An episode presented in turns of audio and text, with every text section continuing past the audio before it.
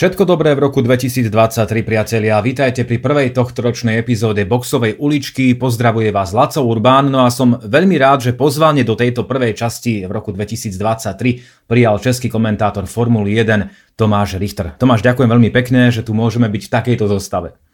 Zdravím všechny fanoušky Formuly 1 a děkuji za pozvání. Tento podcast nahrávame v útorok 3. januára, no a okrem dnešných 54. narodenín Michala Schumachera tu žiaľ máme aj jednu veľmi smutnú správu a to v nočných hodinách nášho času nás vo veku 55 rokov opustil legendárny Ken Block. Ten blízko svojho ranča v Utahu havaroval na svojom snežnom skútri, no a podľa dostupných správ Block vyšiel na strmý svah, nezvládol riadenie a ten dopad sa mu stal e, osudným, konkrétne dopad so skútrom. No a žiaľ, zanechal po sebe manželku a tri deti, takže veľmi, veľmi smutná správa na úvod tohto roka. Neviem ako pre vás, ale pre mňa bol Camp Block e, synonymom e, všelijakých rally rôznych zvláštností a neuveriteľných jazd. Gimkana je určitě legendárna pre mnohých.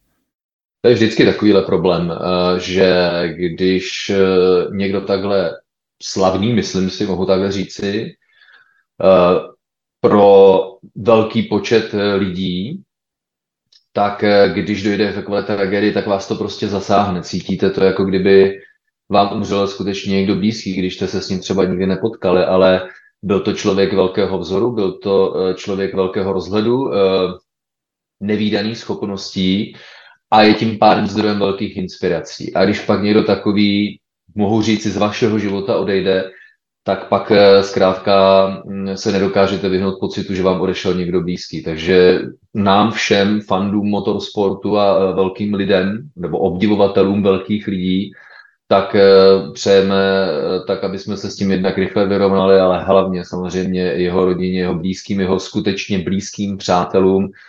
No ať si tam nahoře za závodí už v tom, v tom, v tom nebi už poklidu, pokud možno. Áno, no tak vyjadrujeme úprimnú sústrasť aj, aj touto cestou a, a dúfame, že takýchto udalostí bude čo najmenej v tomto roku a aj v tých ďalších. No a aj keď sme posledné dni v podstate presviatkovali a mohlo by sa zdať, že ve jednotke to momentálne tak povediať spí, a vôbec to nie je pravda, pretože približne pred dvoma týždňami sme sa s Pavlom Fábrim zhovárali o sezóne 2022 a naznakovo aj o tom, čo by mohol priniesť tento rok. No a dnes budeme hovoriť práve o aktuálnych témach zimného obdobia. Tomáš, neviem ako vy, ale mne sa zdá, že takéto rušné zimné obdobie som ve jednotke asi ešte nezažil, alebo ak áno, tak bolo to veľmi málo rokov, veľmi málo mm. zím. Eh, já jsem trošku handicapovaný už tím, že eh, jsem se naučil Formuli 1 žít eh, každý den. A dříve to bylo tak, že skončila sezóna, tak jasně pojďme si odpočinout a uslyšíme se zase za dva, tři měsíce. No jo, ale pak se před lety obnovily hned po sezónní testy, takže se motory vozů Formule rozezvučily nějakých 8 až 40 hodin po skončení sezóny. Eh, testy mladíků, to znamená už eh, inspirace pro povídání si o tom, kdyby kdo mohl eventuálně vstoupit do eh, Formule 1. A navíc se to hodně změnilo taky s nástupem digitálních médií, kdy nebo které jsou hnány jakousi hm, přirozenou potřebou generovat obsah. A tím pádem to není tak, že by se sociální sítě týkající se účtů Formule 1 vypnuli s koncem sezóny a s představením eh, nových vozů na další sezónu zase zapnuli, takže to vlastně jede pořád. Dneska, když to srovnám s obdobím před několika lety, tak já sleduji, kolik existuje různých zhodnocení, top 10 drivers, top 10 races, nejbizarnější události, eh, dokonce dochází i k obrovské a nevím do jaké míry eh, je to třeba negativní aspekt, jo, ale strašlivé i recyklaci jako příběhu. Jo. Někdy eh, se některé weby vrací k nějakým opravdu jako až epizodním příběhům z loňské sezóny, už dneska můžeme říci, Ono to asi funguje pro ty lidi, kteří se Formule 1 až tak nevěnují, takže to bylo s velkou pokorou a s velkým respektem, protože i takhle zpětně se mnoho lidí dokáže o té Formule 1 dozvědět, ale pro mě to už je takové, Ježíš Marej, to už jsme jako viděli 20krát, eh, 30krát, ale líbí se mi na tom to, že také díky tomu prostoru digitálních médií, tak ta formule tady je s náma eh, zkrátka každý den. A to je mhm. dobře. Áno, je to tak, áno, je to tak. Človek má čo robiť, aby to stihal všetko sledovať, aj tak to stále nejde. No ale jednou z najväčších tém jednoznačne eh, je rošáda šéfov tímov, pretože to, čo sa udialo na konci roka 2022, tak to je naozaj niečo. A ja som si pozeral, že kto je vlastne najdlhším slúžiacim šéfom týmu. No a asi Christian Horner z Red Bull od roku 2005 aj Franz Tost z Alfa Tauri, myslím, že v rovnakom roku uh, bol aj on už šéfom týmu Toro Rosso. Na treťom mieste je Toto Wolf od roku 2013 vedie Mercedes, Günther Steiner Haas od roku 2014, aj keď Haas vstúpil až, až v roku 2016. No ale tak ten tým už niekto musel viesť aj predtým. A zaujímavé je, že Majkovi Krekovi, tomuto Luxemburčanovi stačí na 5. miesto fakt, že vedie eh, Aston Martin od januára 2022, čo je, čo je neuveriteľné, ale čo môžeme čakať od Frederika Vassera vo Ferrari, od, Andrea, od Andreu Stellu v McLarene a, a takisto aj, aj v Alfa Romeo, kde uvidíme, kto bude vlastne šéfom týmu, lebo vieme, že Andrea Seidel sa vlastne stal ako keby šéfom celej skupiny záober. Nevieme vlastne, kto bude ešte konkrétne šéfom týmu. A takisto úplnou neznámou je Williams.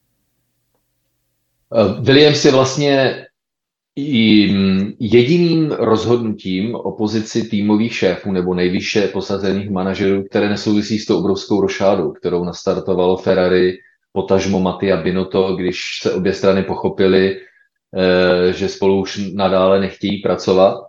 A když jsme eh, zmiňovali Frederika Vasra, tak eh, jenom malá poznámka nebo malý detail, který si myslím, že je velice důležitý a to je to, že Mattia Binotto měl funkci um, executive director, výkonný ředitel.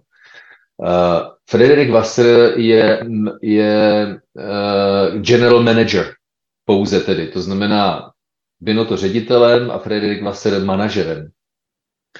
To znamená, že lidé nad ním eh, kolem Johna Elkána, ještě další eh, nejvyšší špičky, předpokládají, že chtějí, zákulisní informace o tom také tak hovoří, chtějí více mikromanagovat eh, Federika Vasra a jeho tým.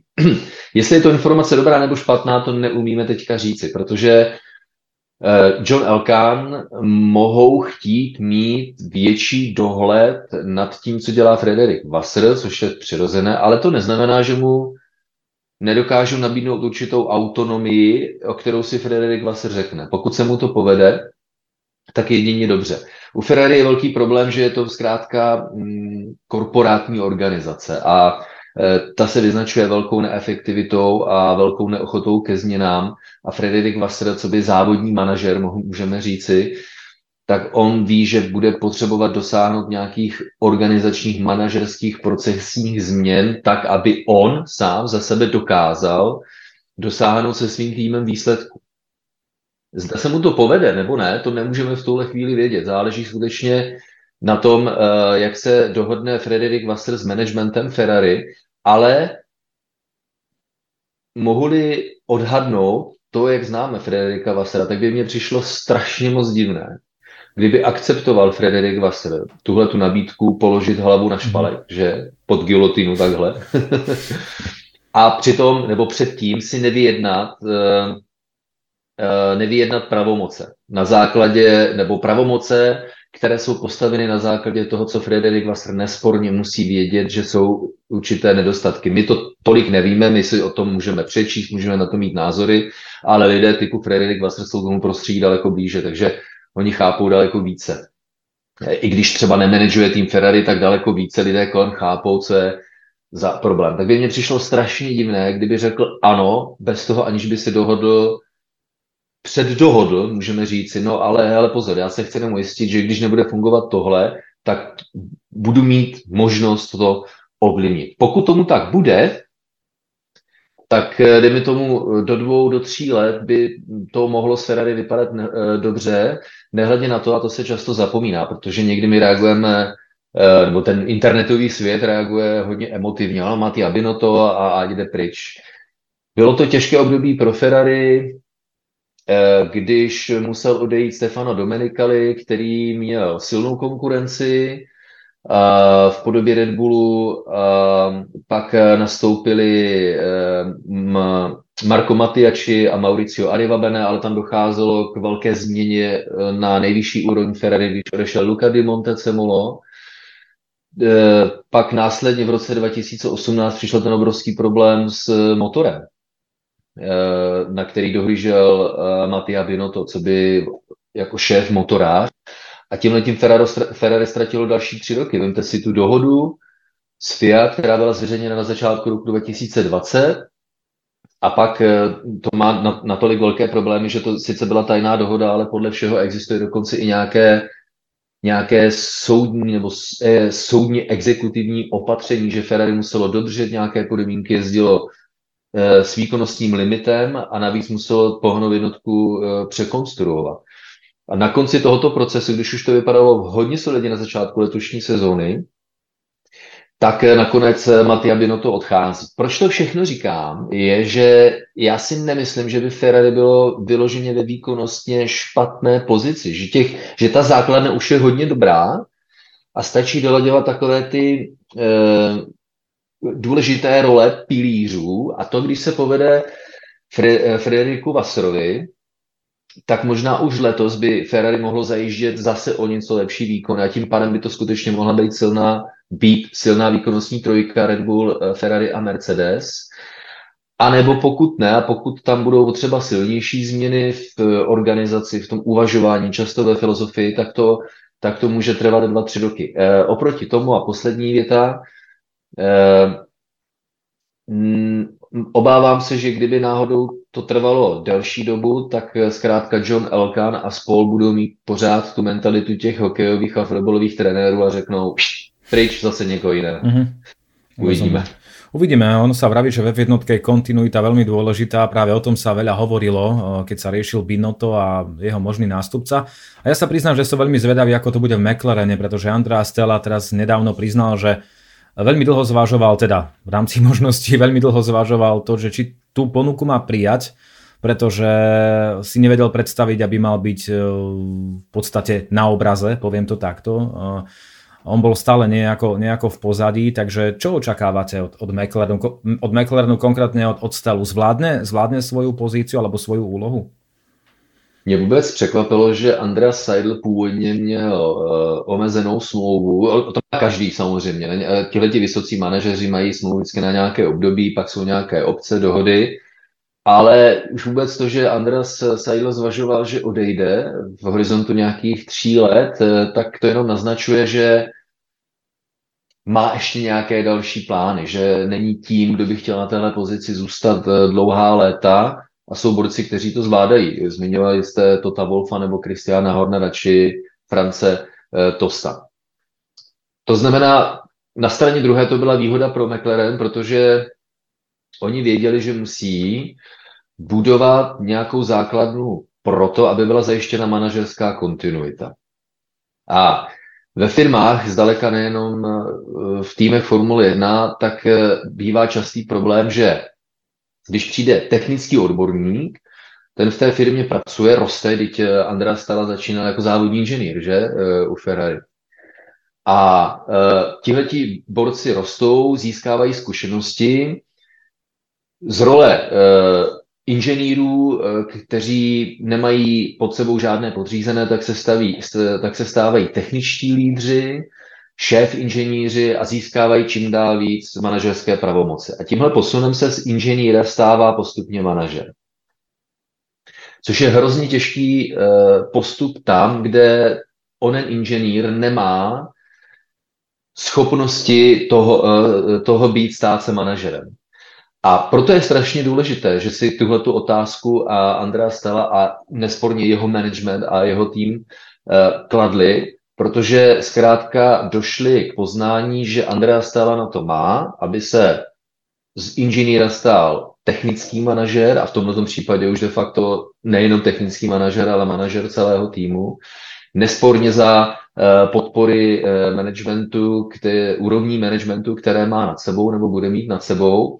A tohleto rozhodování mi přijde u McLarenu hodně zdravé. Takže já si myslím, že to není žádná zbrklá reakce, že dobře uvážená, že Andrea Stella bude mít eh, zejména za začátku solidní podporu, měl velký vzor uh, v podobě Andrase Seidla a přijde mi, že ta kultura týmu, firmy McLaren je dneska už natolik zdravá, že by nemělo dojít k nějakému zádrhalu. Ale opět nevíme, co přinese budoucnost. Je to jakýsi odhad, který je postavený na hmm. současných eh, znalostech a současném povědomí. Áno, áno, podobné to je v súvislosti so záoberom pomlčka Alfa Romeo, pomlčkou Audi, pretože tam to bude ešte takisto veľmi zaujímavé. Ja som sám zvedavý, že kto nielen bude viesť tým, ale kto bude jazdiť od roku 2026 za továrenský tým a tam sa spomínajú rôzne mená, tak uvidíme, kto to bude. Ale uh, už v tomto roku, v roku 2023, sa ja napríklad veľmi teším na troch nováčikov,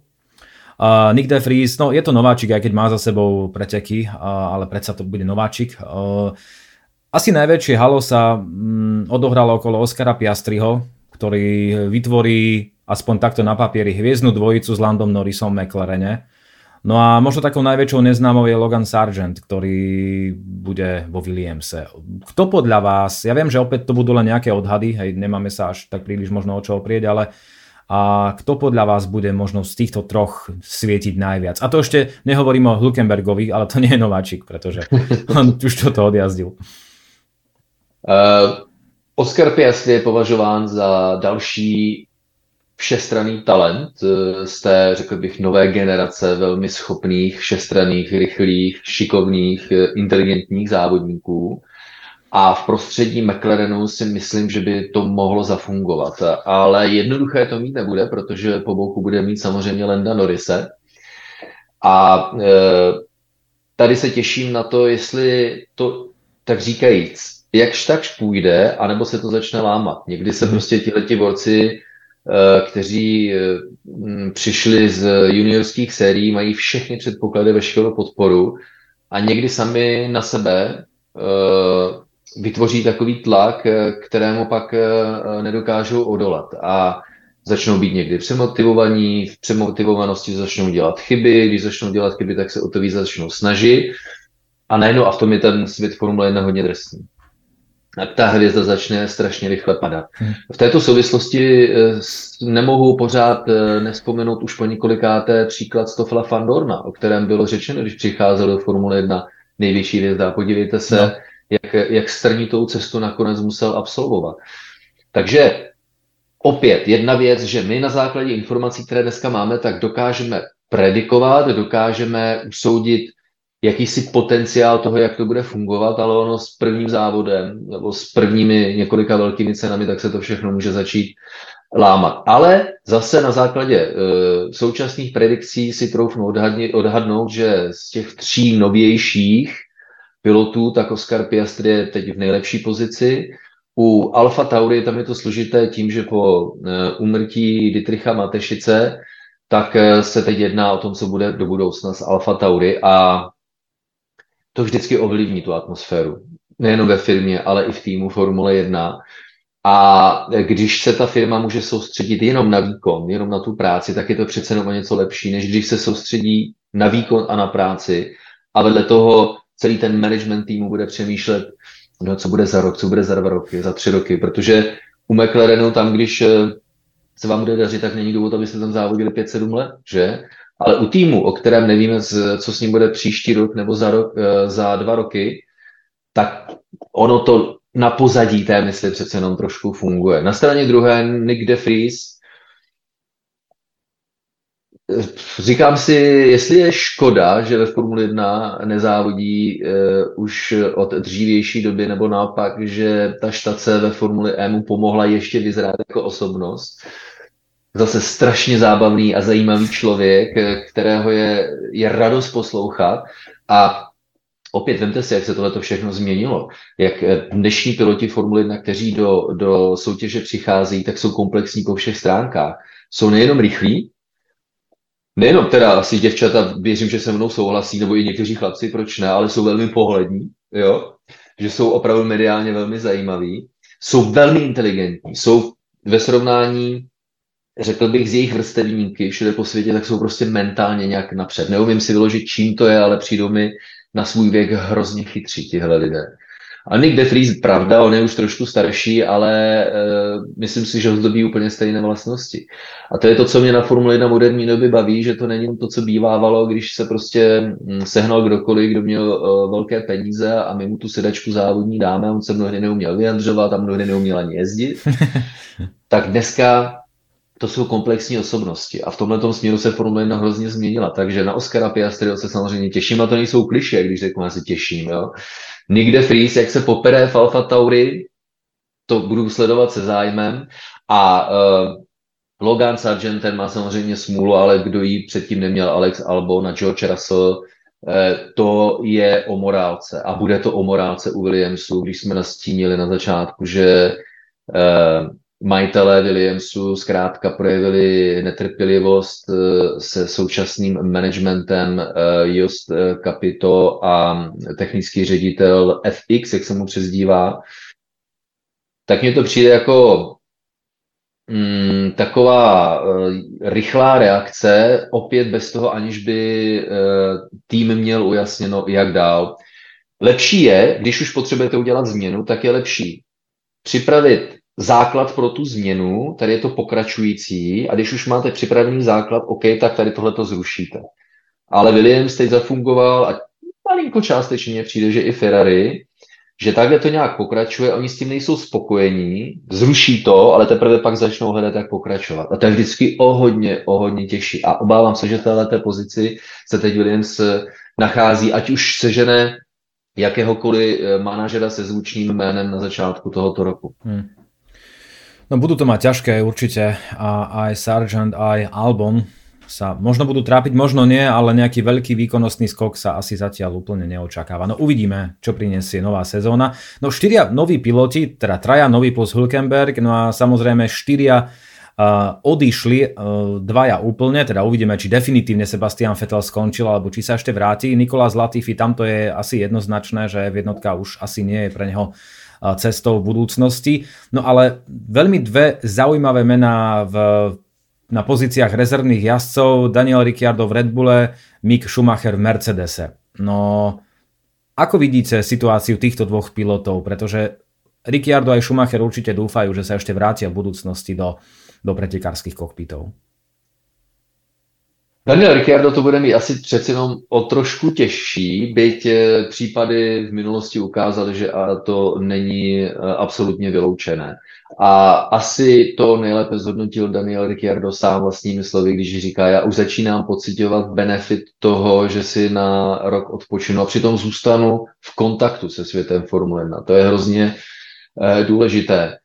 Hmm, já bych mu to přál, aby se vrátil, protože je to mm, osobnost, která kolem, má, kolem sebe má nějakou pozitivní auru a když eh, posloucháme rozhovory nebo jakákoliv vyjádření eh, Daniela Ricciarda, tak eh, snad nikoho neurazím, tak si to přece jenom poslouchá trošku lépe, než když ho hovoří například Lance Stroll. Jo?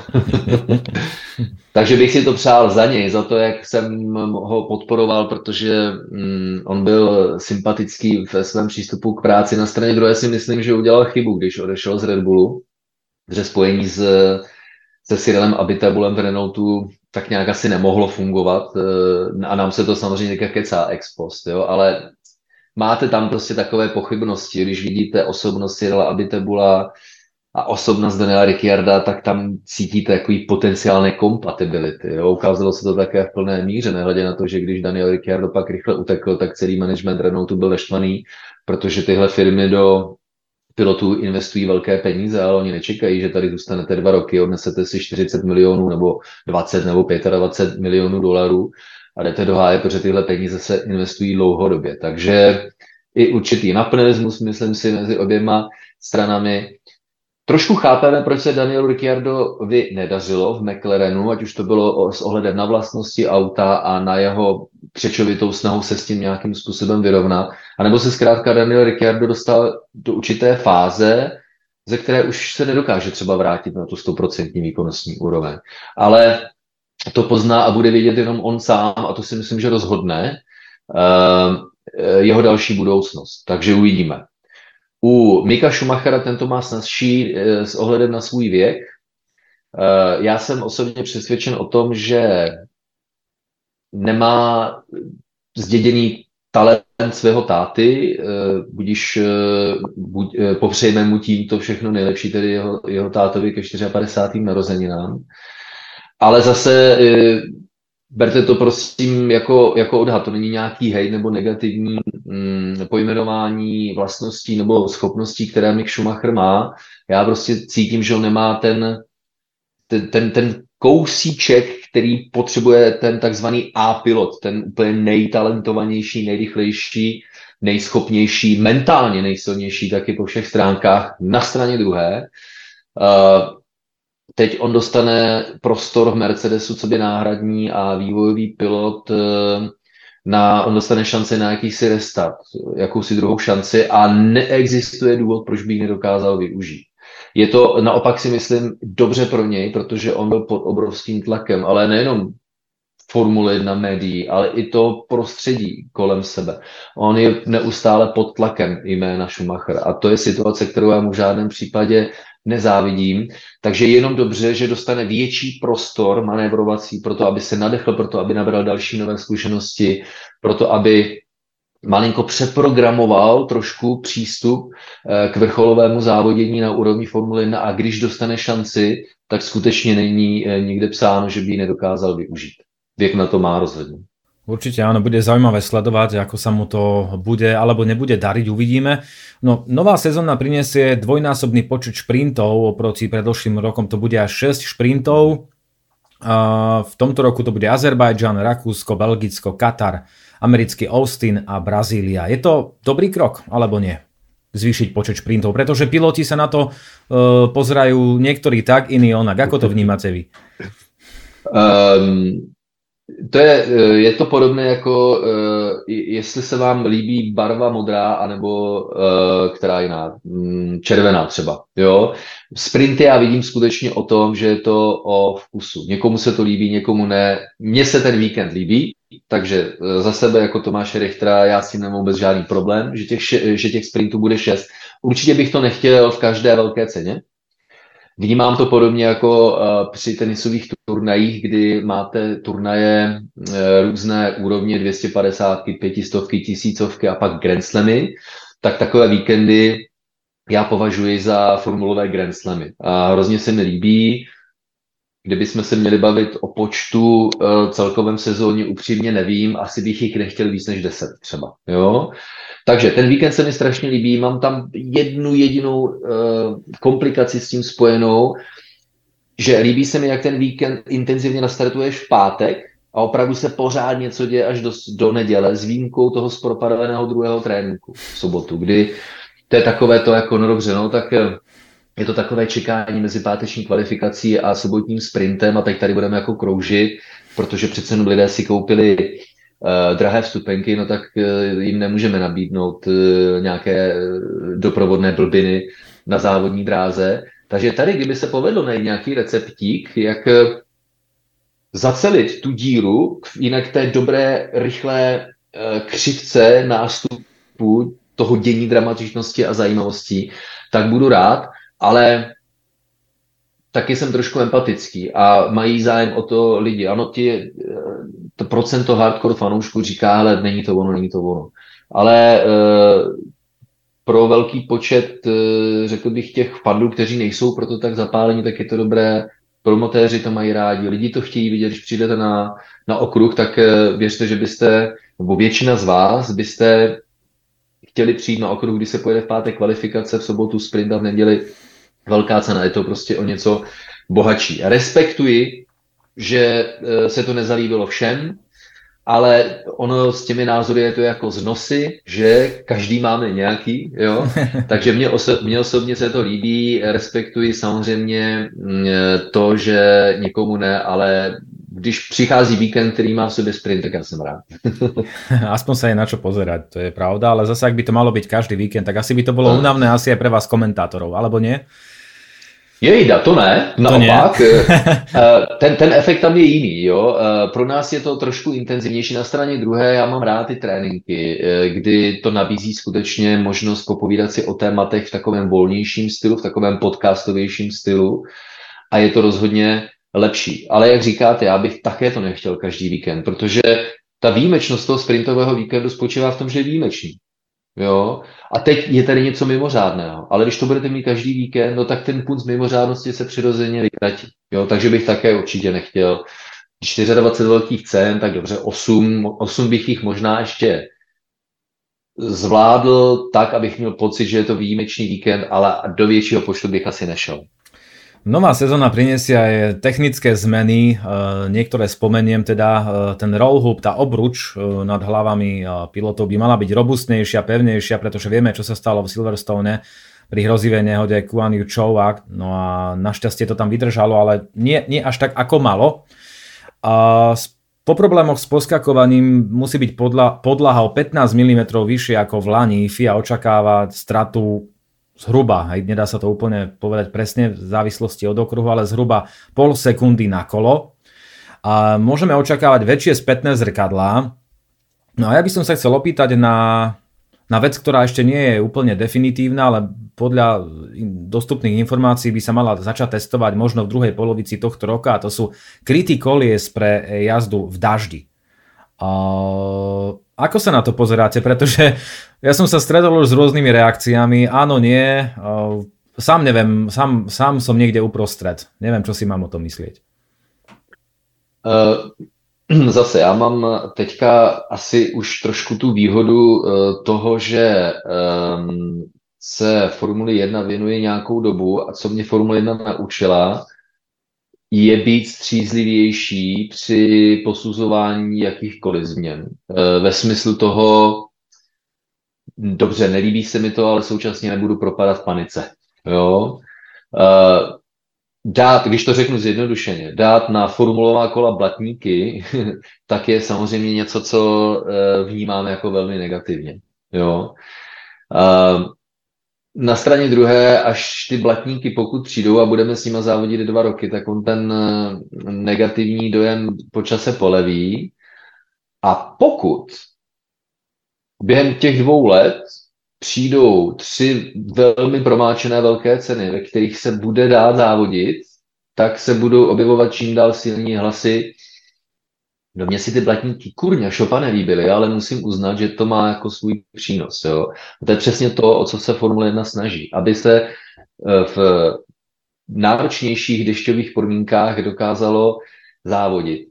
A pokud se to povede, tak to naplní ten cíl. Ano, po celou tu dobu bude vygenerováno strašlivé, eh, bude vygenerována strašlivá spousta obsahu, která bude rozebírat, je to dobře, je to špatně, estetický, neestetický, blbý, už to není formule, je to něco jiného. To už není ta formule 70. let, to už není ta formule 80. let, to už není ta formule počátku tisíciletí. Všechno tohle to proběhne ale myslím si, že pokud to naplní svůj cíl, tedy že budeme moci závodit i v hustějším dešti a tyhle závody přinesou zajímavou podívanou, zrušující podívanou, tak to poleví a lidé si začnou říkat, Líbilo se mi to, ale musím uznat, že to svůj přínos má. A to, to je můj odhad. No tak uvidíme, ako to bude, pretože ak to má pomôcť, tak prečo nie? A, a, a neviem, sám, sám neviem, čo mám od toho čakať. Poďme, poďme sa pozrieť na kalendár, pretože tohto ročný kalendár ponúka niekoľko zmien, áno. Pardon, jenom jestli mohu, protože vy jste zmínil jednu eh, z technických změn a to je navýšení okrajů podlah ano. o 15 mm. Ono to vypadá hrozně kosmeticky, ale je to uh, technicky a aerodynamicky nejvýraznější změna pro mhm. letošní mm. rok. A uh, i když je to pokračující kontinuita stávajícího setu technických pravidel, tak to bude mít, si myslím, velmi výrazný dopad na, na rozložení eh, výkonnostního žebříčku. Eh, je to eh, problém nebo opatření, ze kterého by asi možná Mercedes mohl nejvíce těžit, protože jako má ty okraje podlah, má to auto nízké, ty okraje takhle jako klesají k zemi, takže ta podlaha se začne jako přicucávat a to je to, kdy vznikne ten fenomen takzvaně uzamčené podlahy, a to je ten fenomen porpoisingu, ze kterým měl Mercedes největší problém. Jo? Není asi tajemstvím, že za touhle změnu, uh, za tuhle změnu nejvíce loboval právě Mercedes. Jo? Takže ta novinka spočívá v tom, že ty okraje podlah jdou malinko nahoru a musí být trošičku tužší. Jo? Budou přísnější testy na flexibilitu. A to znamená, že ta auta budou méně náchylná po skakování, ale to také znamená, že eh, tým, jako je Mercedes právě, by dokázal potenciálně využít více eh, z té technické koncepce, kterou zvolil. Zda tomu tak bude nebo ne, já nevím samozřejmě, jo, mhm. ale je to jakýsi trend, který jsme sledovali v průběhu celého loňského roku a je to opatření, díky kterému Mercedes skutečně mohl skočit výkonnostně eh, hodně dopředu. Oproti tomu Red Bullu by mohl malinko přitížit, byť tam zase se ne, neobávám, protože tým Adriana Neweyho a Spolty jako vždycky dokážou reagovat na tyhle změny neuvěřitelně rychle. Jak moc to dokáže pomoci nebo ublížit Ferrari, nevím, ale jako kdyby to Mercedesu skutečně dokázalo pomoci nejvíc. To znamená, eh, nelze to na straně jedné vnímat eh, takhle jednoduše to vysvětlení, ale má to zkrátka obrovský dopad. Inženýři budou muset přemýšlet, protože zase ta auta se na jiných okruzích budou, budou chovat trošičku jinak. I přes tuhle relativně malou změnu, ty problémy, které to přinese, tak je týmy budou moci eh, muset eh, ve velkém poznávat a je to technicky si myslím nejvýraznější věc, o které se bude letos hovořit. Áno, môže to, môže to premiešať trochu uh, možno až nie, ale možno, že to tie týmy nielen v top trojke priblíži viac, uh, viac, viac k sebe. Uvidíme, čo to prinesie. No, ten spomenutý kalendár je zaujímavý v tom napríklad, že už neuvidíme veľkú cenu Francúzska, a otázna bola aj Čína, pretože tam boli tie protipandemické opatrenia, ktoré ale pred niekoľkými dňami boli zrušené a možno sa tam napokon bude jazdiť. Čínsky promotor už predložil v Formule 1 návrh organizovať preteky, je to v plánovanom termíne 16. apríla. Ďalšou zaujímavosťou je návrat Kataru. Po roku 2021 sa tam opäť bude jazdiť, aj keď sa pôvodne malo jazdiť už na novom okruhu. Napokon to bude opäť Lusail.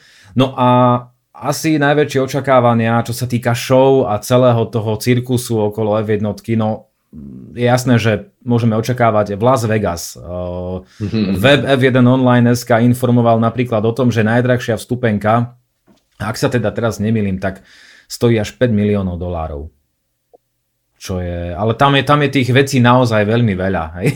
to nie je len, že sadnem si a pozerám preteky, ale tam je to v, neskutočné niečo. No tam je to, tam je to od, eh, od exkluzívního transportu z letiště na hotel, šéf kuchár, ubytování, šéf kuchář, pokojská, eh, VIP zázemí eh, a všechno možné. Ale Las Vegas, jako se co do tohohle, řekl bych, finančního režimu, tak úplně vymyká čemukoliv, nejenom s ostatními velkými cenami, ale s čímkoliv, co jsme doposud, eh, doposud viděli. A jen to možná trošku dokládá, já jsem samozřejmě rád za promotéra Liberty Media, která je sama promotérem toho velké ceny.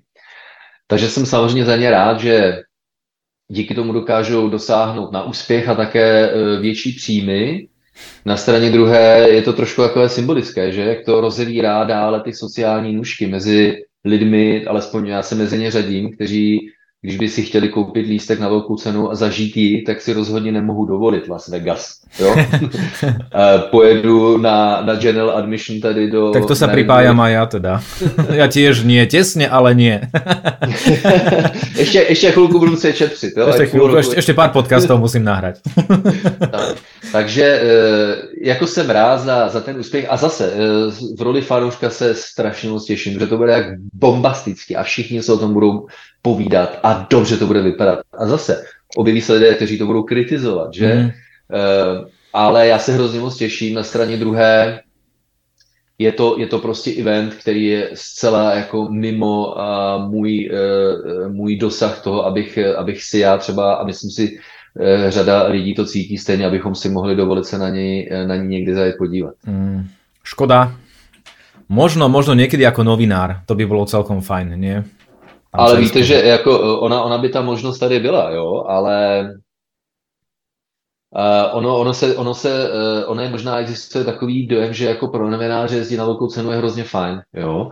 Ale vemte si, že uh, proces pro zisk akreditace je hrozně přísný a e, vaše role, ať už třeba komentátora, a to když nekomentujeme, tak to máme o to těžší, protože nemáme komentátorskou kabinu koupenou, tak prostor, ve kterém se my můžeme pohybovat, je velmi přísně omezen. E, takže ano, máme možnost se potkat s piloty, udělat si mi nějaká interview, ale my jako zástupci televize to máme zase udělané jinak, že FOM, společnost, která vlastní práva, tedy Liberty Media, tak pro nás už zajišťuje servis takový, že se k těmto rozhovorům dostaneme, dostaneme strašně rychle. To znamená, pro nás dneska už je o hodně těžší. Dřív to mělo smysl, eh, než nastoupila Liberty Media, protože takový servis nebyl zajišťován. Takže na vybrané velké ceny jsme vzali reportéra, kameramana a v určitých sekcích toho okruhu a v určitých časech jsme mohli uh, získat rozhovory. No, i tak to bylo těžké, protože o ty rozhovory byl zájem, takže ne vždycky se k vám každý pilot dostal. A uh, pak následovala samozřejmě složitá procedura to zpracovat v té kameře, udělat z toho reportáž a obrovská fuška. Dneska nám tyhle ty rozhovory chodí hotové, což je výhoda. Nevýhoda toho je, že to nejsou otázky, které vy sami pokládáte.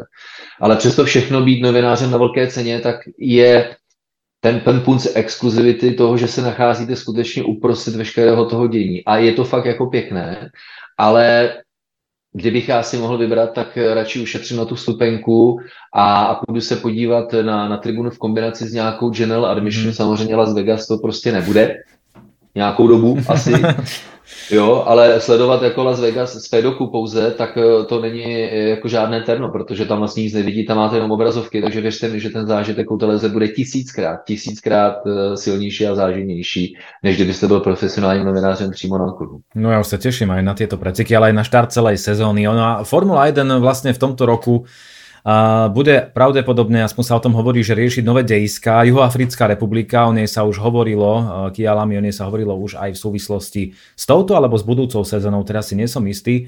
Vraj veľkou prioritou je juhokorejský Soul, No a o slovo sa hlási aj kolumbijská Barankia, ale tam je vraj problém s infraštruktúrou, takže tamto teoreticky môže trvať dlhšie. Hovorí sa o nejakom strednodobom alebo dlhodobom horizonte, takže, takže uvidíme, kto by mohol pribudnúť. No, vemte si, že uh, těch destinací, které mají zájem pořádat Formuli 1, tak je, tak je, uh, tak je několik nízkých desítek. Jo?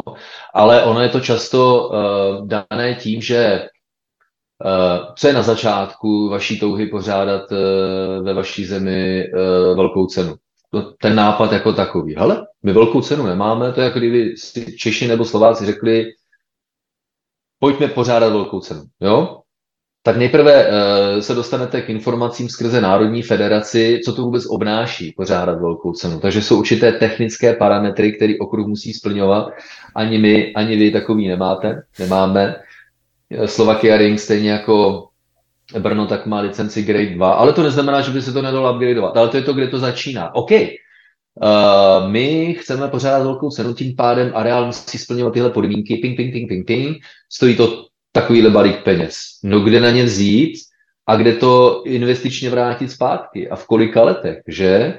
A uh, tím pádem, když už oslovíte FOM, která má samozřejmě uh, v kalendáři 24 velkých cen, a teď je osloví malá země ze středu Evropy a FOM si to spočítá samozřejmě řekne, no, aby se nám to vyplatilo, abychom vás vyměnili třeba za velkou cenu Francie, eh, tak bychom potřebovali, protože máme další zájemce z jiných částí světa, které jsou ochotni zaplatit 30-40 milionů dolarů ročně, jenom za to, že přivítáme velkou cenu, tak dobře, vy jste ze středu Evropy, tak 30 milionů dolarů. Jo? A to je většinou tam, kde to končí, jo? protože ta rentabilita, eh, dosáhnout té rentability je strašně obtížné. Nehledě na to, že do kalendáře Formule 1 také na současné vlně, vlně popularity existuje prostě vysoká poptávka a ta umožňuje vyjednavačům na straně Liberty Media širší manévrovací prostor, takže se do toho dostává taková určitá strategie, vys zmíněný punt z mistrovství světa. Pokud je to mistrovství světa, tak bychom se měli podívat na každý kontinent a na africkém kontinentu. Dneska Formule 1 nezávodí. Tam to mimochodem nedopadlo právě protože některé podepsané smlouvy, jejich eh, poslání nebylo naplněno. Investice, příprava infrastruktury, upgradey nejenom okruhu, ale i zázemí, ať už to je zázemí pro týmy, zázemí pro novináře, tribuny samozřejmě, přístupové cesty mnohdy, kvalita a objem uh, ubytovacích kapacit. Tohle všechno se promítá do podmínek, eh, které musíte splnit, abyste mohli hostovat velkou cenu. Tyhle podmínky se nepodařilo naplnit a proto se Jižní Afrika na, uh, v kalendáři neobjevila, ale je to jedna, jedna z destinací, o kterou má zájem i samotný podatel Formule 1. A tihleti uchazeči, o které má samotná Formule 1 zájem, tak to budú mít přirozeně o něco jednodušší než my Češi nebo Slováci. Vy ste spomenuli to, že vlastne v strednej Európe uh, tu máme Hungaroring teda a, a dajme tomu, že Red Bull Ring a tým pádom je dosť, dosť ťažké vlastne sem dostať Formulu 1 ešte, ešte na nejaké ďalšie podujatie, keďže áno, když se eh, v této souvislosti, takové mapky určitě existují. Já jsem si udělal eh, do osobní Google mapy eh, špendlíky pořádání velkých cen a někdy hrozně pomůže, když se pak podíváte na celou tu mapu se špendlíky, jo? jak je ta Evropa zahuštěná těmi špendlíky a na americkém kontinentu jsou tři takhle daleko od sebe. A stalo se, když jsem to zveřejnil, možná i na svém Twitteru jsem to zkusil, tak mě mm, potěšily reakce některých lidí, kteří říkají, no ale když se na to takhle podíváme, tak ona ta Amerika těch velkých cen s ohledem na to množství území, respektive lidí, které to pokrývá, tak jich za stolik nemá přesně. A kdybychom chtěli další a další nostalgicky evropské velké ceny, tak jenom zahuš, zahušťujeme prostor, co do dosahu velkých cen můžeme do Maďarska, do Rakouska, do Španělska, do Itálie, do Monaka. Takže ten náš akční rádius evropský je podstatně lepší než eh, pro průměrného Američana třeba. No to určitě, a už to podobné začíná být aj eh, na arabskom poloostrove, kde budou čtyři velké ceny. No. A tento rok, čo je naozaj Ale pomerné. tam jsou, tam, tam jsou ty doláry, ty to je, ano, ano. ale to je, to je třeba věc, která přesahuje daleko uh, hranice Formule 1. Tenhle ten region, ať se nám to líbí nebo ne, uh, střední východ a pak Ázie, tak eh, zkrátka tam je, ten je ekonomicky hrozně silný. A on už byl před mnoha a mnoha lety. To je konec konců důvod, proč Bernie Ecclestone šel pořádat závody v Malezii, proč šel pořádat závody v Singapuru, v Jižní Koreji.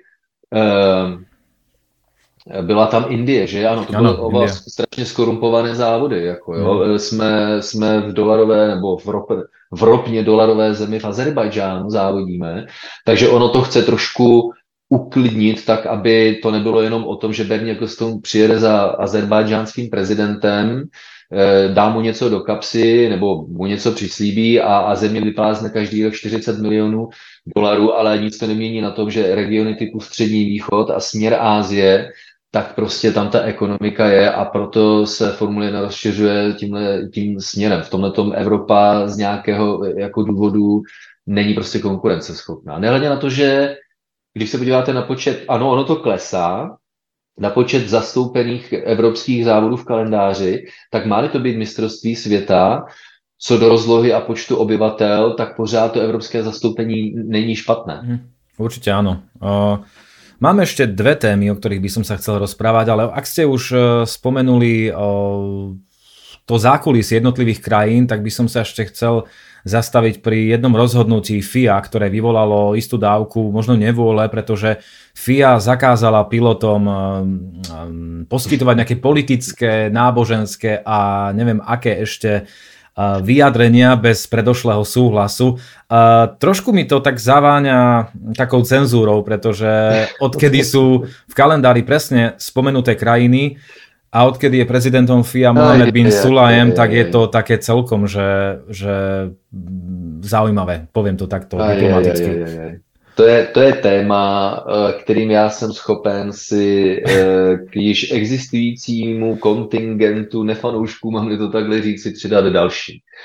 Ale Uh, já to vysvětlím trošku jinak. Jo? Já si myslím, že je hodně nešťastné to nazývat cenzurou v první řadě, protože to není cenzura, to jsou prostě nějaký set pravidel. Když jdete do kina, koupíte si lístek do kina, tak uh, když si přečtete obchodní podmínky, tak ty obchodní podmínky nejsou cenzurou, ale jsou pravidly, které musíte doplňovat, chcete-li se té akce zúčastnit, ať už jako divák, anebo jako účinkující. To samé platí o koncertech, to samé platí o dalších sportovních událostech. A Já vám uh, povyprávím příběh uh, z několika nedávných uh, let, který mě činil často velmi smutným. A ten vypadal asi takhle následovně. Něco se v životě stalo, nebo někde ve světě, jakkoliv nešťastné to bylo a zasloužilo si to určitou pozornost tak, abychom jako society, společnost o tom hovořili a pokud možno, abychom si z toho vzali ponaučení. A takto, abychom uh, jako společnost rostli, vzdělávali se a směřovali k lepší a lepší kvalitě života. Jenomže ve světě Formule 1, v tom mém, nesporně se to podobně děje někde i jinde, ale tam já ne, ne, nefiguruji, takže to nemohu posoudit. Ale ve světě Formule 1 to funguje tak, že když je tisková konference před samotným závodem, tak tam přijdou novináři a, a otázkám novinářů čelí závodníci. A ty otázky jsou většinou, a co říkáte na to, co se stalo tamhle?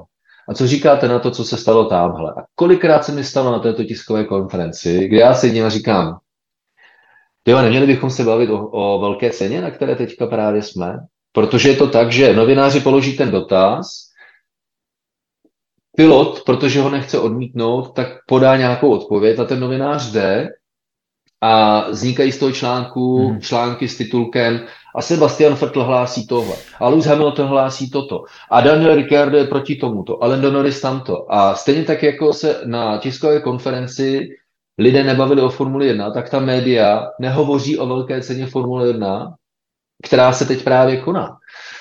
A ten problém, který tady, eh, a, a říkal jsem si, budiš, jo, ale pak se to zhoršilo s eh, vraždou George Floyda, kdy docházelo k rozbrojím typu vy nepoklekáváte a vy byste měli. A teď si vemte tu úžasnou situaci, na kterou já si do smrti nezapomenu, kdy Lewis Hamilton poklekne, Daniel Kvyat, pilot ruské národnosti, to bylo ještě před válkou, nepoklekne a teď mu to Lewis Hamilton vyčítá.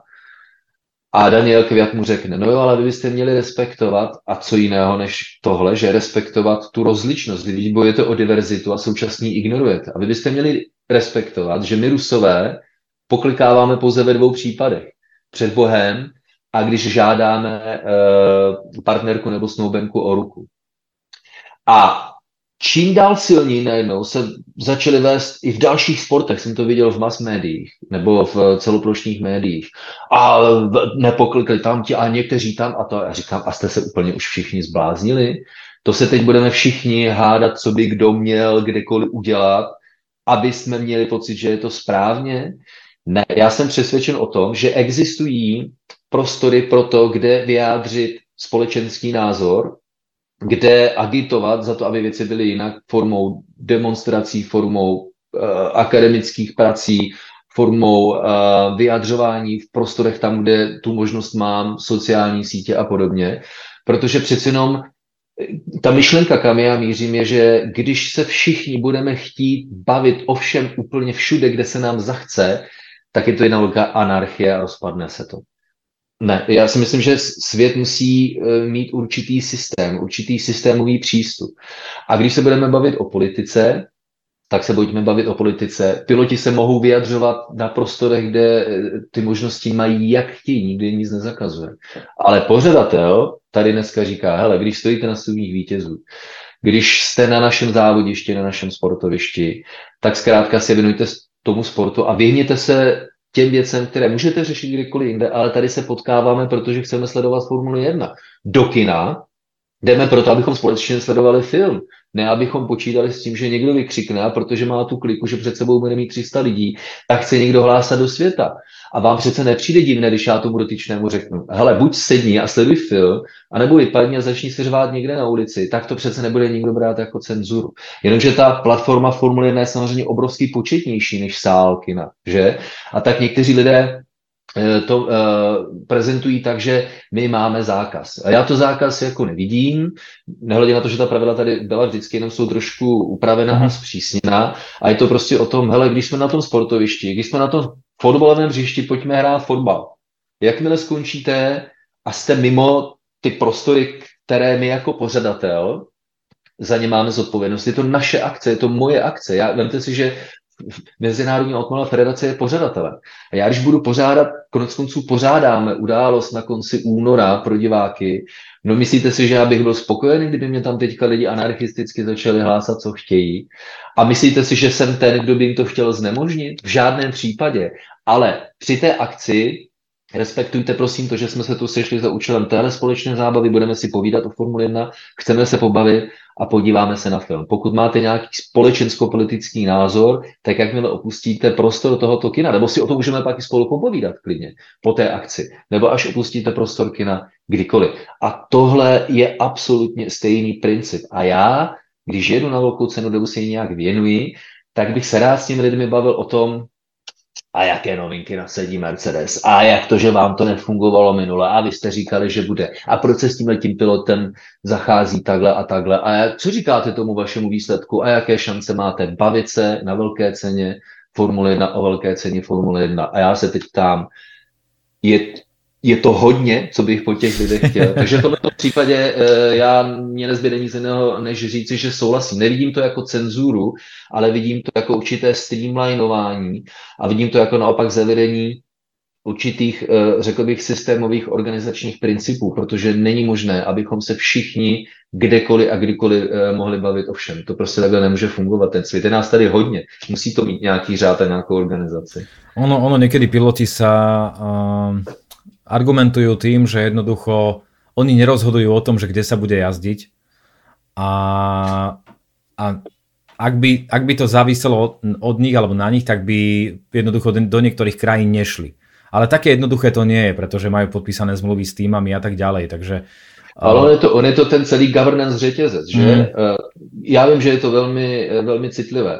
A e, já proto říkám, že Zach Brown, šéf Mercedesu, docela správně uh, usoudil, hele, neexistuje to černobílé řešení, je, že, že, že, když, že když se k tomu nevyjádříme, tak je to blbě na platformě Formule 1. A když se k tomu vyjádříme, tak je to také blbě, je, že neexistuje to dokonalé řešení.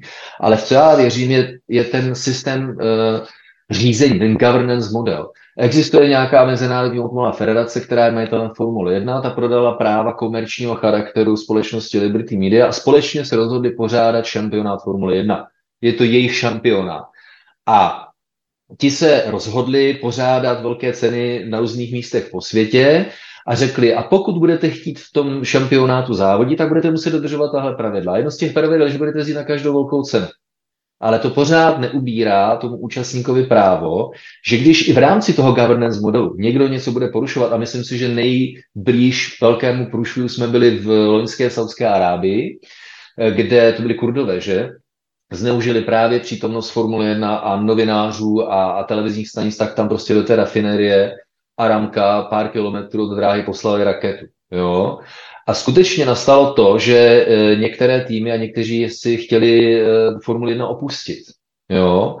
A tam už nastala, a my za nás objektivně musím říct, my zdaleka nevidíme do hloubky těch skutečných jednání, která zazněla. Ale co si objevilo ve veřejném prostoru, když to řeknu zjednodušeně, že Arabové řekli, jestli nám budete dělat problémy, tedy tím, že teď opustíte Formuli 1, tak se vám taky může stát, že neodletíte z letiště. Ano, ano. A ta historie, a ta historie v případě jiných sportovců tady Fuh. také hovoří. Takže uh, budete mít pravdu, pokud byste si mysleli, že Richter říká, no jo, a, a to chceš tohleto všechno zatajit a hodit pod koberec. Já říkám, ne, v žádném případě. Ale někdo jednou musí rozhodovat a dobře, když se nějak dohodli organizátor FIA, FOM, s lokálním promoterem, tedy v podstatě i se saudsko-arabskými nejvyššími politickými špičkami, tak to teda nějak dojeli a pořád existuje šance to řešit ex post. Jo? Teď by měli, podle mého, eh, pokud by chtěli, eh, jednat, vést jednání se Saudskou Arábií, ale tohle asi jako už bylo přes hranu, takže na základě těchto kontraktačních ujednání, force majeure, eh, znevážení sportu a takových klauzulí v kontraktu bude hodně, tak prostě říct, tam už jako nejedeme. Ale FIA, respektive FOM si řekla, a nám ty penízky voní a my tam nadále budeme jezdit. Pak zase existuje šance pro ten tým, no ale nám se to prostě nelíbí. My nebudeme jezdit do Saudské Arábie a tím pádem Formule neřekne, nebudete-li s námi jezdit do Saudské Arábie, tak nesoutěžíte v šampionátu, protože porušujete naše pravidla. A kde je ten balans, že? A pojďme o tomto vést diskuzi, ale ne na tiskové konferenci před velkou cenou Formule 1. To je moje přesvědčení. Veľmi zaujímavá téma, o ktorej by sa dalo veľmi, veľmi dlho hovoriť, ale poďme Určite. teda k tým, tým príjemnejším, možno športovejším záverečným dvom, ktoré som slúbil, že budú. Tak uh, prvou je mm, zoznam možných konštruktérov nových v jednotke. Vieme, že príde Audi od roku 2026 už ako s továrenským tímom. Budúcnosť Hondy je zatiaľ, vyzerá to tak, že, že všetko zostáva po starom, pretože v tomto roku už Honda bude aj uh, oficiálnym dodávateľom pohonných jednotiek, už to nebude len Red Bull Powertrains. Uh, Snaží sa o vstup do jednotky Porsche. Tu sa spomínajú štyri stajne. Williams, Alfa Tauri, Haas a McLaren, ale nevieme, ktorá z týchto stajní má k dohode najbližšie. No a mňa veľmi zaujalo, že v hre je aj Hyundai so Cyrilom Abitobulom. Uh, ale vraj by to mohlo byť reálne až neskôr ako v roku 2026. A posledné meno Ford. Spomína sa v súvislosti s Red Bullom, ale to je naozaj len zatiaľ v plienku. A ve hře těch značek bude víc a víc, jsem přesvědčen. A podobně, jak jsme se bavili před chvílí o tom, jak se jednotlivé země ucházejí o pořádání velkých cen, tak tady čím dál větší počet značek a firm bude mít zájem o to uh, zúčastnit se velkých cen Formule 1. Ty budou mít samozřejmě o hodně menší šance, než to pořádat, protože těch míst je podstatně méně. A existují tady pouhé dva limity. A myslím si zajímavé limity v tomhle trojuhelníku. Uh, to, co Formule 1 vydělá, a dneska už to jsou zhruba zase po těch dvou těžkých letech, tuším, že něco přes 2 miliardy nebo kolem 2 miliard dolarů, tak zhruba dvě třetiny toho vezme a složitým systémem to rozdělí mezi 10 stávajících týmů. Jo? Člověk nemusí mít diplom z matematiky, aby usoudil, nakolik si přijde těchto 10 týmů, když se ten stejný balík bude rozdělovat mezi 11 týmů. Jo? Tak samozřejmě 10 týmů žádného dalšího soupeře nechce, protože by si tím krátili prize money. Na straně druhé, a proto mimochodem je také eh, vstup do Formule 1 nového týmu podmíněn poplatkem 200 milionů dolarů, který si těch stávajících 10 týmů rozdělí. Může být odpuštěn, pokud se bude jednat o nějakou permanentní značku. Tohle je ryze v posouzení, tuším, že FIA, jestli se nepletu. A ale na straně druhé, když budeme mít 11 týmů, ten svět, ten sport bude ještě populárnější a místo 2 miliard vydělá 2,8 miliardy. No tak těch stávajících 10, minut nebude, ne, 10 týmů nebude mít méně peněz, ale bude mít více peněz, i když se ty peníze budou rozdělovat mezi 11 týmů. Jo, tak a teď přichází, takže to je, řekl bych, jakési uvažování hlavně týmů a pak eh, F, uh, Liberty Media, tedy držitele komerčních práv. Ale nezapomeňme na jednu věc.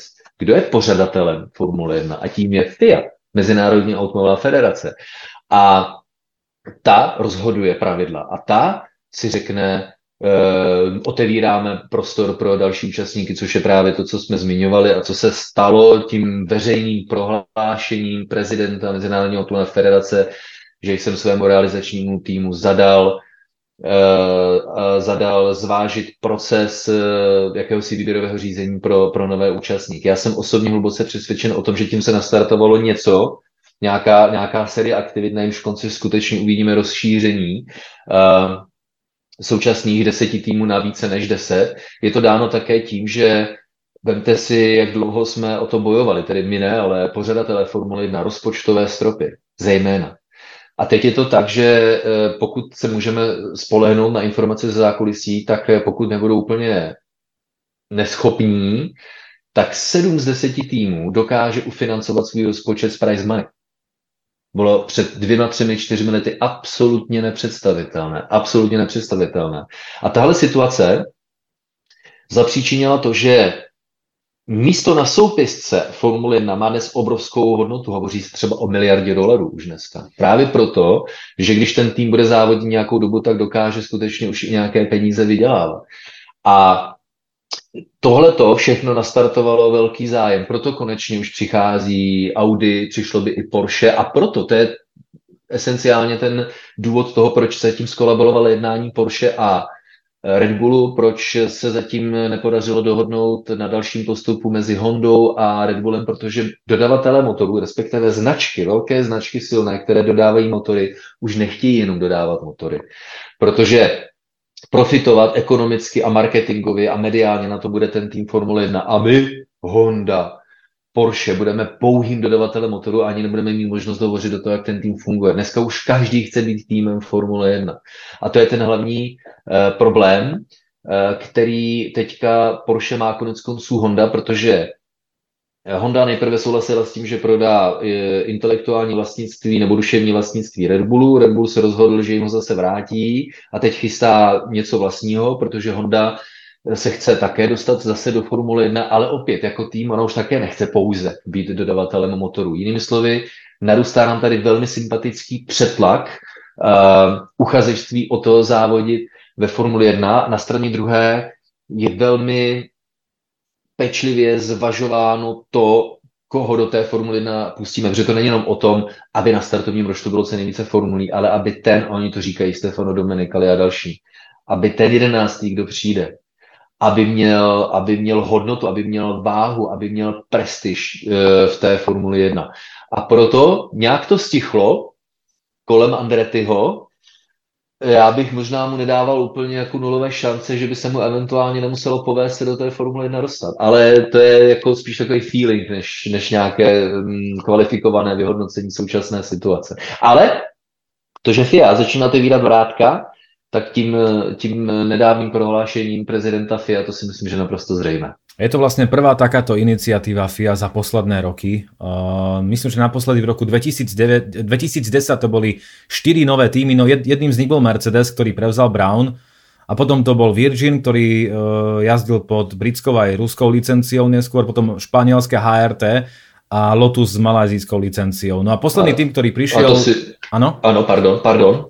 A posledný tým vlastne, ktorý prišiel do F1 je Haas v roku 2016. Ano. Čiže odvtedy je to čakanie nejaké 7 ročné, 6-7 ročné, takže uh, FIA... Vlastně poslední, poslední továrnou byla Toyota, že? Ano. Nepletuli se. Myslím, že Ale vy máte, já to lepší paměť než já, každopádně to bylo ve stínu ekonomické krize a velký boj prezidenta FIA Maxe Mousliho, který který eh, řekl, tak a vy teď automobilky nám tady ohrožujete Formuli 1 tím, že vlastně mm, zabíráte místo, ale vy, když se dohodnete nebo rozhodnete ve stínu ekonomické krize, že půjdete, a to také byl velký odliv automobilek, tak skutečně tam byla v roce 2009 Formule 1 na pokraji krize. Konec konců zakládají automobilky konkurenční šampionát a byl to takový naštěstí zažehnaný začátek války, na který Max Mosley doplatil.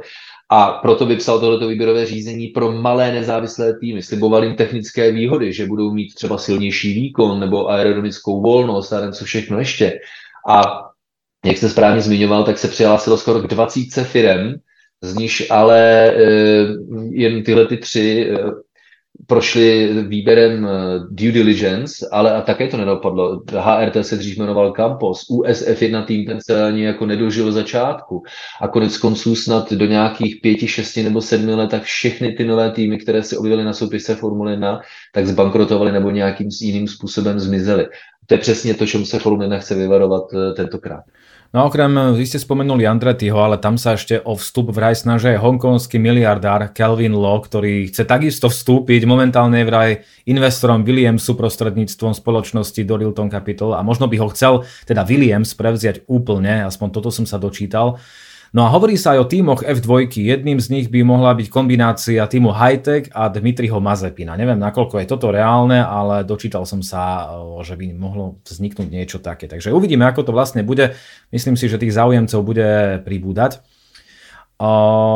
posledná vec.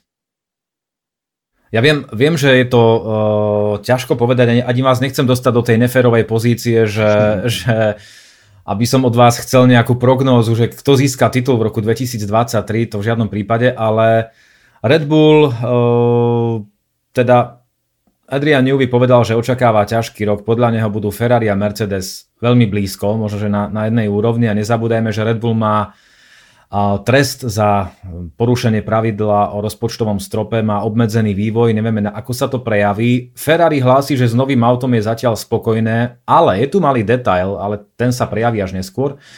Opäť taká mini tragédia, tragikomédia v podaní Ferrari, že sa nestihli prihlásiť e, do rady, ktorá rozhoduje o motorových pravidlách od roku 2020. Nechtěli, alebo nechtěli, zatím, nechceli sa. Zatím. Ale to môže byť problém, nie? Pretože môžu stratiť vplyv, môžu, môžu stratiť uh, vlastne to nejaké slovo pri ďalšom vývoji. A oni ho teď, teďka nemají právě. Hmm. Uh, jenom ještě pro doplnění existuje, uh, existuje Engine Manufacturers Committee, nebo jakási komise výrobců motorů Formule 1, kteří se zavázali účasti ve Formule 1 od roku 2026 a 15. oktobra, října loňského roku byl termín pro to, aby se přihlásili. A tenhle termín byl posunut. Takže tam jsou samozřejmě současní výrobci motorů Red Bull Powertrains formálně. Je tam eh, Renault, potažmo Alpine, Alpine a je tam Mercedes, a je tam Mercedes Powertrains firma a je tam samozřejmě Audi eh, jako výrobce motoru. A u Red Bullu je problém ten, že Red Bull nejprve e, přijal duševní vlastnictví Hondy, ale založil za účelem výroby vlastních motorů společnost Red Bull Powertrains. Právě ona ta značka RBPT, e, ke které se letos přidává opět zase jméno Honda. A u nových výrobců, tedy Audi, potažmo Red Bull Powertrains, tak eh, existují úlevy z limitů, které jsou během vývoje uplatňovány. Podobně jako ve Formuli 1 existují rozpočtové stropy, tak už teď existují i pro nové výrobce, tedy jmenovitě Audi, rozpočtové stropy pro vývoj, i když se Formule 1 ještě několik let nezúčastní. Je to proto, a existuje, eh, existuje rozpočtový strop pro vývoj motorů i ustávajících automobilek. Pointa je v tom, že Audi tyto rozpočtové stropy oproti třeba eh, Mercedesu nebo Renaultu tak mají uvolněnější, aby dohnali ztrátu způsobenou tím, že v současné době a v posledních eh, osmi letech, že za působení hybridní éry, tak, tak ne, ne, se nezúčastnili. No a Red Bull Powertrains je v tomto ohledu vnímán jako nový dodavatel.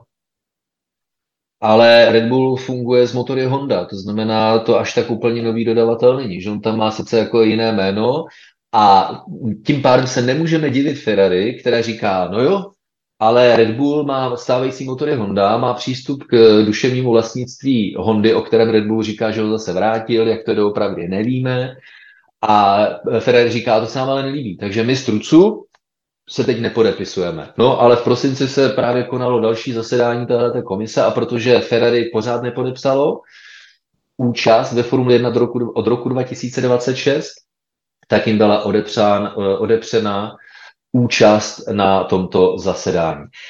Spíše než o, e, spíše než o nějaké handicapy spojené s neúčastí se jedná teď o politickou tahanici. Ferrari si drží pozici a říká, Red Bull je stávajícím dodavatelem motoru, tak mu nebudete dávat jako větší prostor pro vývoj motoru.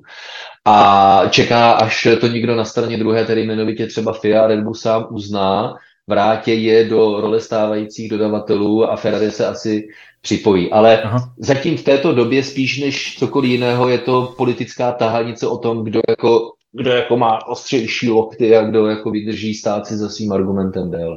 No tak bude to zaujímavé.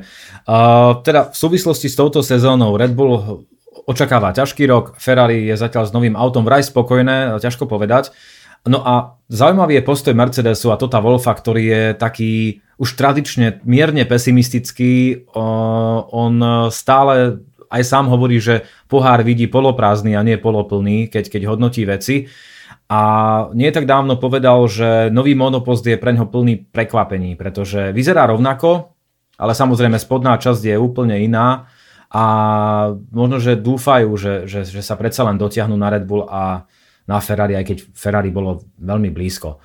Uh, takže sa opýtam takto, že mm, čo očakávate, alebo aký vývoj očakávate v sezóne 2023? Nemusí to byť vyslovene, že prvá trojka, ale ako by to podľa vás mohlo vyzerať? Já si myslím, že uh, loňský rok 2022 uh, zahájil novou éru technických pravidel a ta potrvá do roku 2025. A v tomto období výkon jednotlivých týmů budou postupně konvergovat k sobě. Jak rychle, s jakými fluktuacemi, to se samozřejmě dopředu nikdy neví. Ale tím, že se jedná teprve o druhý rok eh, této generace pravidel, tak já si myslím, že ty skupinky výkonnostní budou velmi podobné. Nahoře Red Bull, Ferrari, Mercedes, tradičně vyrovnaný střed pole a u Williamsu e, to bude těžké hásit s otazníkem, protože oni inklinují k tomu, že když se nám nedaří, tak, tak, tak, tak ukončujeme vývoj a všechno směřujeme na další období, tak doufám, že něco takového zbrklého neudělají tentokrát, že už je na čase, aby začali fungovat, že? Takže Takže já to vidím tak, že ta silná trojka zůstane stejného složení. Jak to bude mezi nimi, je hodně těžké a teď prosím pěkně, já, já to zkusím jenom jako pro srandu, jo, ale kdybych, byl, kdybych chtěl být seriózní, řeknu, fakt neřeknu, protože počkám si na první testy, počkám si na první velké ceny a pak budu moudřejší. Ale myslím si, že Mercedes udělá skutečně obrovský krok dopředu a abychom se nedivili, že by přeskočil, řekl, řekněme, v tom nějakém mediánu těch výkonů Ferrari, byť těsně, tak aby to nebylo Red Bull, Mercedes, Ferrari třeba. Ale i kdyby bylo, tak si myslím, že ty eh, rozdíly budou tak malé, že to bude fluktuovat podle mhm. konfigurace dráhy, podle, eh, podle uh, aktuálních teplot na trati, podle toho, jak se kterému týmu podaří trefit nastavení auta tak, které bude, a to je vždycky strašně důležité, to sledujte v těch velkých cenách, jak moc jsou ta auta náročná na pneumatiky, jak rychle je opotřebovávají kterou sadu, protože to nejčastěji rozhoduje uh, samotný výkon, bez ohledu na to, že třeba ta formule, která skončila třetí v cíli, tak aerodynamicky nominálně má třeba na první místo. Já si trochu odhadnout, že Red Bull naváže, bude mít silnější konkurenci a že to bude, eh, že to bude hodně jako vyrovnané mezi Red Bullem, pardon, mezi Ferrari a Mercedesem. Ale jak takhle o tom mluvím, tak eh, jako jediná správná, nejvíce kvalifikovaná odpověď je, že nevím. Opravdu ne. Ja som veľmi rád, že hosťom prvej tohtoročnej boxovej uličky bol český komentátor Formul 1, dlhoročný komentátor Tomáš Richter. Tomáš, ďakujem veľmi pekne za vaše postrehy, zaujímavé názory a verím, že sa počujeme a vidíme aj v priebehu sezóny 2023. Děkuji moc krát a fandíte Formule 1, užijte si sezónu. Už sa veľmi tešíme na jej začiatok. Milí priatelia, pozdravuje vás Laco Urban no a ďakujem vám za pozornosť. Aj túto epizódu nájdete na YouTube a na všetkých podcastových platformách. Majte sa pekne. Ahojte.